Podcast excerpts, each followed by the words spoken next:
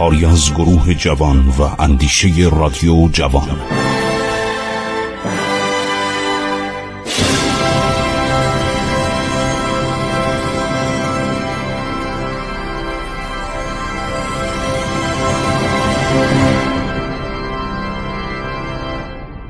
بسم الله الرحمن الرحیم. به نام خداوند بخشاینده مهربان. شنوندگان عزیز من خسرو معتزد هستم در خدمت شما هستم. به مدت پانزده دقیقه در برنامه عبور از تاریخ که تمام روزهای هفته به غیر از روز پنجشنبه و جمعه ساعت دوازده نیم از فرستنده رادیو جوان پخش میشه. خب دوستان ما سرگذشت خسرو پرویز سلطنت طولانی نزدیک به چهل سال او رو بیان کردیم. جنگ های ایران و روم رو شر دادیم و پیروزی های ارتش روم متاسفانه در خاک ایران که اینها دستگرد گرفتن با خاک یکسان کردند دستگرد پایتخت تابستانی خسرو پرویز در نایه کرمانشاهان امروز. کارمیسن بهش می‌گفتن اعراب می‌گفتن قرمیسن ولی در کرمانشاهان که سلطان محلی پادشاه محلی هم داشت به نام کرمانشاه.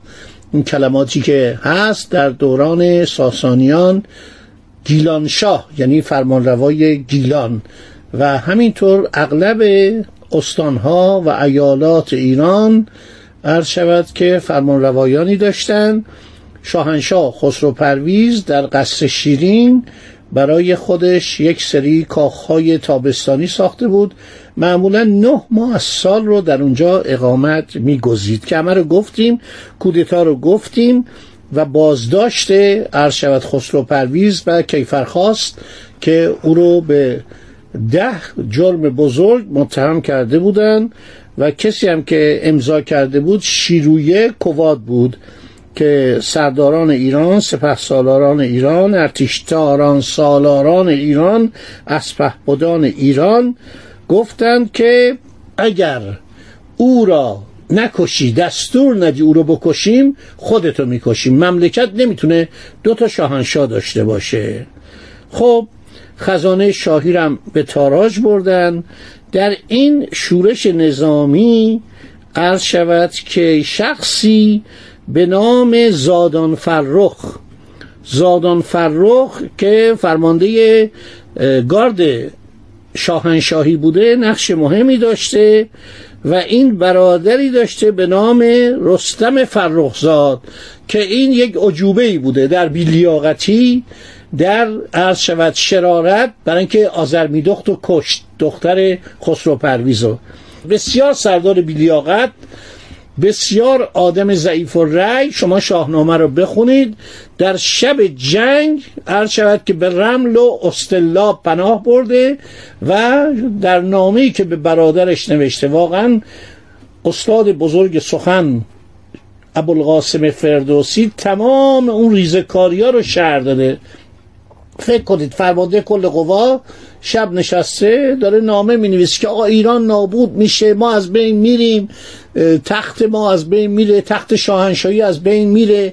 این مملکت نابود میشه این مملکت شکست می‌خوره. ایران شکست خوردنی نیست ایران نابود شدنی نیست. فرمانروا نالایق بوده و سلسله در حال از هم گسستگی بوده و شما نگاه کنید که در ظرف چهار سال دوازده شاهنشاه ده تا مرد و دو تا زن بر سریر شاهنشاهی ایران می نشینند این رستم فرخزاد در کودتا علیه خسرو پرویز نقش اساسی داشته و عرض شود که سپه سالار دیگری به نام تخار با سپاهیانش به زادان فرخ میپیوندند.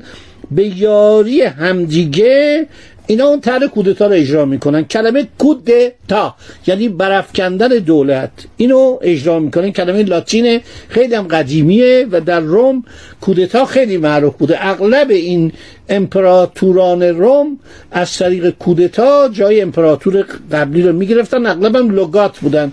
لگات یعنی ژنرال یعنی سرتیب. خب شیرویه آزاد میشه. بر تخت سلطنت مینشینه.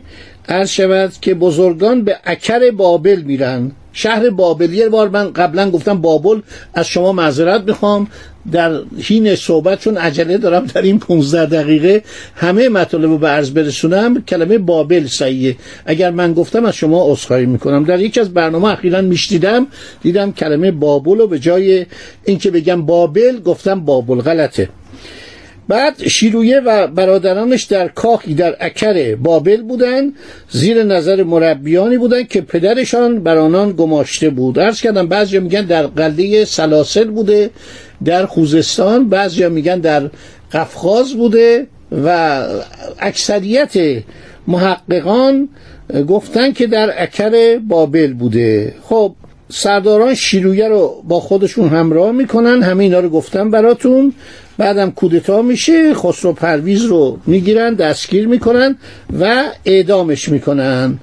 عرض شود که فهرست گناهان خسرو رو وقتی بررسی می‌کنیم ناسپاسی او رو در پاسخ به کارهای موریس امپراتور روم و قتل نمان پادشاه عرض شود هیره که جز اتهاماتش بوده گفت آقا چرا این نمان ابن منظر رو کشتی؟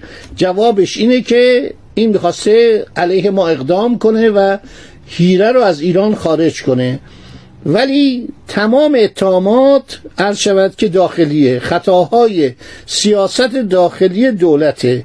همدستی در قتل پدرش هرمز چهارم سخت رفتاری با پسرانش بد رفتاری با زندانیان هوسرانی و داشتن بودجه که تحمیل می‌کرد. این تشکیلات بزرگ دربار که آرتور کریستنسن خیلی قشنگ در کتاب ایران در زمان ساسانیان شهر داده که این چقدر این دربار پست تشریفات بود و چقدر خدمه داشت چقدر رامشگر داشت چقدر موسیقیدان داشت چقدر یوزبان داشت. یعنی کسی که یوز پلنگ و نگهداری می‌کرد.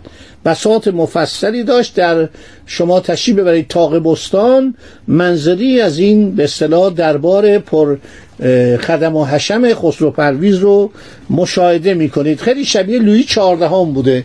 یعنی کسانی که به ورسای در پاریس میرن وقتی اون کاخ به اون عظمت رو می‌بینن وقتی اون تابلوها رو می‌بینن واقعا یک تمثیلی بین خسرو پرویز و لویی چهاردهم که قرنها بعد از اون زندگی می‌کرد عرض شود که احساس می‌کنن. چهارده قرن عرض شود که بعد از خسرو پرویز لوی چهاردهم پادشاه فرانسه یک چنین برنامه هایی داشت. همینطور خسرو پرویز اتهامش این بود که تشدید بیدادگری بر همه رعایا از راه افزایش مالیات ها آزمندی و ضبط اموال رعایا نگاهداری سپاهیان ایران به مدتی طولانی در خارج از مرزهای کشور به دور از میهن و زادگاه و خانواده.